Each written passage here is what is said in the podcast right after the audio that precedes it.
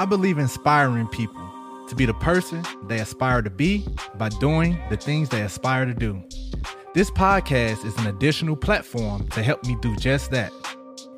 I know a lot, I've done a lot, and I do a lot. By sharing my experience with you all, be the highlight of my day.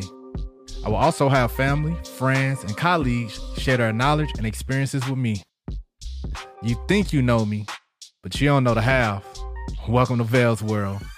It's the team. What's up? What's up? What's up? What's up? What's up? What's up? What's up? Oh man, I'm feeling feeling real groovy after yesterday. What's up? What's up? It's your boy Lavelle D Monger, your host for Vell's World Podcast. If y'all don't know, y'all will know. Follow us on all social media platforms at Vell's World Podcast. If you'd like to send us an email about some inspiring stuff, about a good read, about what's popping with you, feel free to hit us up at Vell's World Podcast at ldmonger.com. Yet again, we got another great show for you all. We're gonna start off with the good read, what's popping, and then a hot topic. And y'all don't want to miss this one. So let's start off with a good read. Dapper Dan, Made in Harlem, a memoir by Daniel R. Day.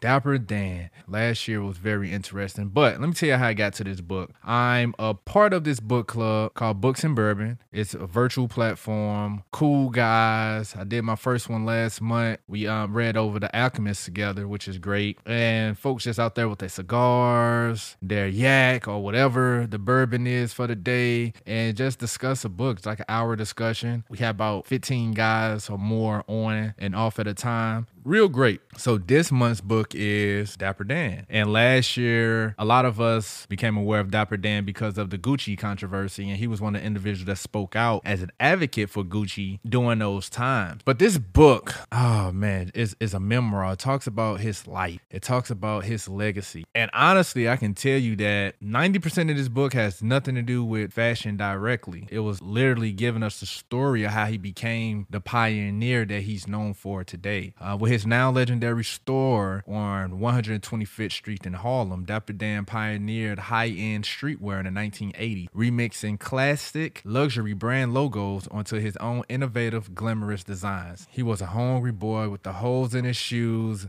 a teen who daringly gambled drug dealers out of their money, and a young man in a prison cell who found nourishment in books. And this is a remarkable memoir. He tells us his full story, and honestly, I needed it. I needed to hear everything about this individual from the humble beginnings all the way to the person that he he is now and known for now. I remember, you know, being in St. Louis, we had a store named Gus that had the jackets, and you get all the NBA patches on there, and just seeing those ride out and rock out, seeing the jackets that had the Gucci imprint, seeing all the Gucci belts and things of that nature, seeing how black culture really evolved. And he started in the 80s, so in the 90s when, when I was born, in early 2000s when I started seeing those things. One of the biggest things that reminded me of myself by reading this book is his is his moment in which he accepted being a gangster nerd and his process of learning things, his process of being protective over his over the women in his life, the process of being young and having to grow up so fast. All those things I can relate to decades uh, removed from him as well as distance. St. Louis is far away from Harlem. So I'm happy that I was able to read this book and get that that foundation of, of understanding of who Dapper Dan is outside of the fashion world and knowing the trial and tribulations that he was going through as a fashion icon. And the crazy thing about all that is that he was still getting sued even in through the new millennium, like in 2011. Like what? So he been doing this since the 1980s all the way to 2011 and still getting sued. Like it was crazy and mind blowing. So anybody that's into fashion, into the history of some of our most legendary and iconic fashion pioneers, this is a book for you. Anybody that's that's involved in street culture, hip hop culture, and seeing the era in which fashion and, and streetwear collided, this book is for you. And if anybody that just grew up from humble beginnings that just needs something to remind you that yes, there will be trials and tribulations for every success, and that the ones who continue to push through and, and prosper are the ones that win at the end. Dapper Dan, Made in Harlem, a memoir by Daniel R. Day. Must read. Shoot us an email email at Vell's World Podcast at ldmonger.com. What's popping?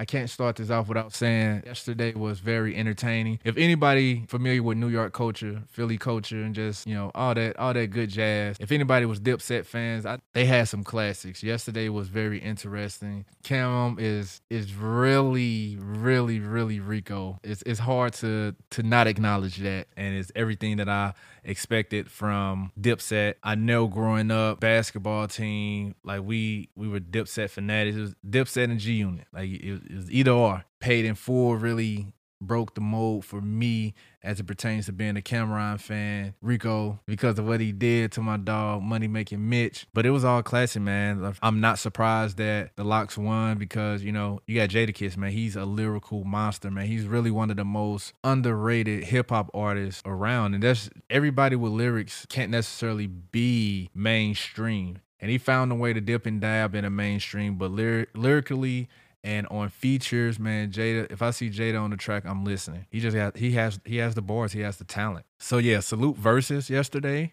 Definitely brought it to the do rags, the big jackets, baggy jeans, tall tees, and that was fly. the NBA jackets with all the patches, fly. The headband on top of the the do rag, man, it's it was wild. Big up to that. Oh, man, so Monday, I actually went court a client when I got in because I, was, I met them at their house to do the interview for a video, and they had candles. It smelled good. Like when I was walking up, it smelled good. And then I noticed that man, they was making candles. They do T-shirts, um, printing, and things of that nature. So me being a person I am, I support black businesses, and I definitely support businesses that support people of my color and background, even if they haven't supported me. They're just the type of person I am. So I have so many books from black authors. They're just my swag, man man. I believe in giving more and the things that you want to receive. So it, it always balances out. But I walk in for the interview. I'm smelling the candles. Dave will definitely give Bath and Body Works a, a run for their money once they get the the proper distribution, marketing and all of that together because man these candles are amazing. So i purchased two candles. He gave me a bar of soap and i also purchased a t-shirt and i'm definitely planning on going back. I'm a i'm a huge candle guy. I just started liking candles during covid honestly. So it allowed me to get in my candle bag and right now i got a candle called king. The business is the black express company and i got the king candle and the queen candle was fire. The power the unity all of them like they would have had all my money. So i just had like yeah let me get these two and get up out of dodge for y'all take all my money. Check them out for any candles. I think they got the little oil things as well. Man, they got so much, man. They need to make a, a, a car freshener in a minute. But yeah, black owned candle company, man. I'll make sure I put that in here so y'all can go ahead and follow follow my boys. Simone took a break for mental health. She, she tried to push through, and I'm I'm proud of her. I'm proud of people really acknowledging mental health and being vocal about it. There's nothing wrong with it, and we have found ways to make make it seem as if it's the worst thing in the world or that you're weak or whatnot and all these things. So Simone missed out on the votes and things of that nature, but she decided to do the beam, won bronze. It's still cool because she removed herself from the competition for a couple days just to get back where she needs to be in order to perform. And for her to come out days resting and be able to compete and win third, that's impressive. Salute her. And of course, everybody been talking about this for the last two weeks. We've been talking about DaBaby baby being canceled. First and foremost, I want to say y'all canceling these festivals and all these things for the wrong reasons. There's no way in hell there should be enormous numbers, groups of people gathering for a goddamn music festival. Like there shouldn't like this year music festival should have been on halt. Like there's no reason music festival should have been a thing. Like there's no reason 65,000 people should have been outside of the Milwaukee Bucks and the Suns arena for a goddamn finals playoffs. Like that doesn't doesn't make sense to me. So it's a lot of reasons you should have been counseling shit that had nothing to do with DaBaby. But let's go back to DaBaby. People need to have an amazing PR team. For one, what he said was wrong. And what was worse was his response. Yes, as black people, as people that has a certain amount of success and things that nature, we get into a defensive mode mode where we feel like we always have to defend ourselves. But sometimes the best defense mechanism is shutting the hell up, letting things process, letting things die down, creating the best response ever, and not just responding off emotion. So he got honestly, the performance really isn't what got him canceled. That's what's easy to direct the energy toward. It was more of him going on live and like made everything worse. No, bro, shut up, shut up, shut up. A wise man once said, nothing at all. Have people that you can console and figure out what's the best way to approach this. When it comes to your money, try your best not to take it personal, understanding that this is a business decision. So this has to be a business response because it's going to affect you and impact you on a business level. But no, he didn't do that. He responded. And in the weeks, he's been dropped from everything. I recently saw one of the radio stations. They said they were canceling their summer jam festivities, not because of COVID, not because of cases are spiraling up, because of all the things that's going on in the world, including DaBaby's recent comments and all this other stuff. What? That was insane. Like everybody's blaming everything on DaBaby right now, and he just needs to figure that part out. Feel like he can bounce back because they always do. No one is really counseled forever. Definitely a learning moment for him and for a lot of people, especially coming from the inner city communities where we're not really exposed to a lot of things and we we communicate differently. And the way we communicate is not necessarily expressed or politically correct. And we don't care to be politically correct in most cases. So that's where that lie. DaBaby, you know, get it together, shut up, let it die down, because it always does. Yeah. So if anything's popping in you all's world, or y'all got some comments to say on anything that I said on my podcast that you volunteered to listen to, feel free to hit us up on Facebook, Twitter, and Instagram at Vell's World Podcast, or shoot me an email at Vell's World Podcast at ldmonger.com. Now to the hot topic. Dapper Dan reminded me that I may be from St. Louis, but I might, I just might be Harlem at heart. And when I think about it, Langston Hughes, the Harlem Renaissance, Raisin in the Sun, Paid in Full, American Gangster, Malcolm X, Dipset, The Hustle, The Flash. When I think of all these different things, I'm like, wow, just naturally gravitated to it. In high school, I played the lead role in the Raisin in the Sun, did the play, which was dope. I liked it, very interesting. That was in 2008 and did an amazing job. And knowing where the title of Raisin in the Sun, Langston Hughes, which is my favorite poet, one of the hottest poets during the Harlem Renaissance, added that piece in his poem, A Dream Deferred. So it always had that connection. I believe Langston Hughes' book was the first book that I seen that was just a book of poems. And I always said that I wanted to publish a book of poems. Well, a book of raps because poems wasn't wasn't tough at, at the time. But I said I always wanted to publish these things. And what's impressive is I found all my raps from high school in my grandma's basement when we was moving. So I lost them again. I'm quite sure I find them again once she moved again. And I realized that, dang, I really had a dream to do something with this outside of just recording, but really publishing this, putting this in a book format and giving it to the world. And reading some of those raps, it allowed me to understand the space that I was in. And with my music, listening to my music, I was able to compare where I was from the last time I recorded, then everything past tense, to where I was when I started recording in high school. And it was amazing. I couldn't believe I was going through that stuff. I can't believe how happy life has become. I can't believe how I was able to manage and process and get through all the things that I was able to get through. I remember remember my mother telling me a couple years before she, you know, before she passed that I was happier when I was creating music, when I was able to use that as an outlet to to verbalize how I felt and how I think because I accepted a long time ago that how I think is not necessarily popular opinion. And at times I find myself in heated debates based on my views of things. So I just put it in music and let them debate the music, which was which was pretty cool. And a lot of things that I was saying was actually right. I always view things as universally truth as possible and, and try to stay away from convenient truths, trying to stay away from things that benefit me and that's why it's right, opposed to how does this benefit the world, even in high school? Which is interesting because I became an anthropologist. Paid in full. Man, Ace Bug, money making Mitch, Alpo, Rico. I can watch this movie over and over and over again. I know so many parts. I've seen so many different versions of myself and all three of those individuals, which was incredible. I watched the the documentaries behind those that led to the creation of the movie itself. I was all into the, the fashion scene. I felt like I knew exactly what it meant to be from Harlem. I felt like I knew exactly what a visionary thinking forward. Always wanted to be under the radar and still that person today. Always listen and be able to put things together. It showed me that you can be a gangster in undergrad. I was a public speech and theater scholar, and in my class, we had to do a monologue. And I did Malcolm X. It only made sense. It only made sense. You can't even get drugs in Harlem without the white man's permission. You can't even get alcohol in Harlem without the white man's permission. Oh my God, it was. I got an A.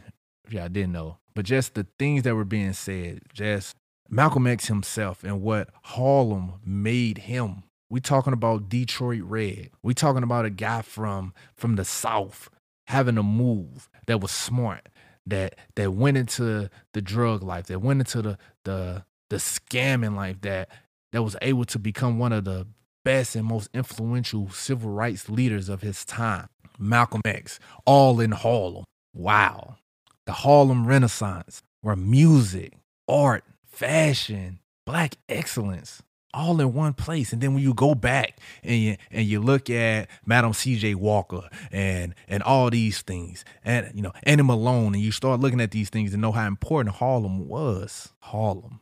And again, I'm not from Harlem. I'm from St. Louis, and I see where the things connect. I know how it made me feel. Duke Ellington, jazz players here, jazz players there. And no, I wasn't there, but I just closed my eyes at times and I I visualize how life could be if we can create a, a, a renaissance in 2021 where we don't have to worry about violence, where we already see what drugs done to the black community and try to remove those things, those obstacles, where we can have a, a, a whole block full of black businesses from clubs to restaurants to to, to boutiques to tattoo parlors to barbershops to beauty supply, man, to all these things just owned by black people.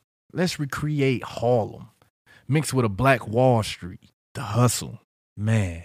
I remember paid in full when he when he sold his first he made his first drug transaction. I know that feeling.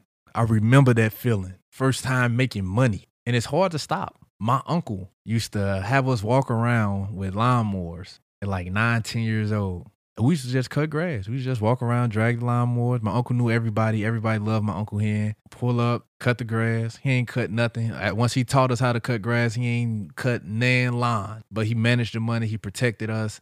He paid us off, and ten dollars was a lot. For a day of work, gave us ten dollars. We was good. Fed us good and all of that. We get home, we tired. Now that I know how much cutting grass costs, I definitely can say he he had a, a huge bang for his profit. But it was the learning lessons behind that, the hustle treating people well. He was always nice to people, treating people well, making them feel good, cutting the line and getting their money. And when I got tired of cutting grass, I knew that if I make people feel good, I can get me some money. Everything I did was business, regardless of what it was, regardless of what I sold. And I sold a lot of stuff. Remember, in sixth grade, I was sneaking Kool Aid packets in and I was selling that and I made a, a nice way to instead of putting it on your hands and licking it off, because I was like, if they gonna sell Kool Aid in a straw, I can do this. I can make the Kool Aid, put the sugar in there myself, and put it in a bag and give you more than what you was getting from that straw in sixth grade. And I had to sneak it in because I was getting in trouble because you can't sell candy in school. They ain't even support youth entrepreneurship in school, so I had to sneak it in. I put a hole in my my my jacket, and I used to put them in there, and it used to be around the rim. So when they used to check me, because we had metal detectors in middle school, so when they used to check me, they never found it, and I used to have them, and I got caught because everybody hands was red or everybody mouth was red, because I had it where you just put in your mouth and you can chew on the bag. I don't know how healthy that was, but hey, we had to get it done, and it was good. I tell you, it was so good, and I was the only one doing it. I say from a pack of Kool Aid and thing of sugar, and how I was selling them, easily made five dollars a day selling them things for twenty five cent here and there. I was a hustler, man. I ain't had to be the flashiest guy. I wanted to, I wasn't the dustiest, but I damn sure wasn't the flashiest. I did enough to stay under the radar, get what I needed to get, and do what I needed to do. I always try to be smart. I always try not to make decisions under any type of influence. I always try to control. I knew I wanted to drink and smoke. I always try to control how much I consume these things so that I can process at a high level. I seen what drugs and and violence and money and relationships do to people. So I made it my duty not to allow myself to become a statistic. That's why I say I am Harlem at heart. The good, less of the bad in 2021, 2022, 2023, however long it takes me, however we can monitor modernize that. Black creative in one space, black economist black civil engineers. That's what I want to create. I felt the passion in this because I feel it. Thank y'all for allowing me to to share this moment with you all. I didn't really understand how much Harlem meant to me in my life and my growth until today. And I'm sharing this with you all as I'm processing the meaning of Harlem. I got to visit Harlem again. But in, until next time, peace and love. Thank you, thank you, thank you. Join me in my journey to success by following on Facebook, Twitter, Instagram, at Vell's World Podcast. If you have any comments, questions, or concerns you would like to address, or you just want to sponsor or feature on an upcoming episode, email me at Vell's World Podcast at ldmonger.com. Vell's World can be heard on Anchor, Apple Podcasts, Spotify, and many more. Thank you for listening. Don't forget to subscribe, share, leave a review or a voice message, and more importantly, support. For as little as 99 cents a month, we can take this thing a long way. Love. It's the team.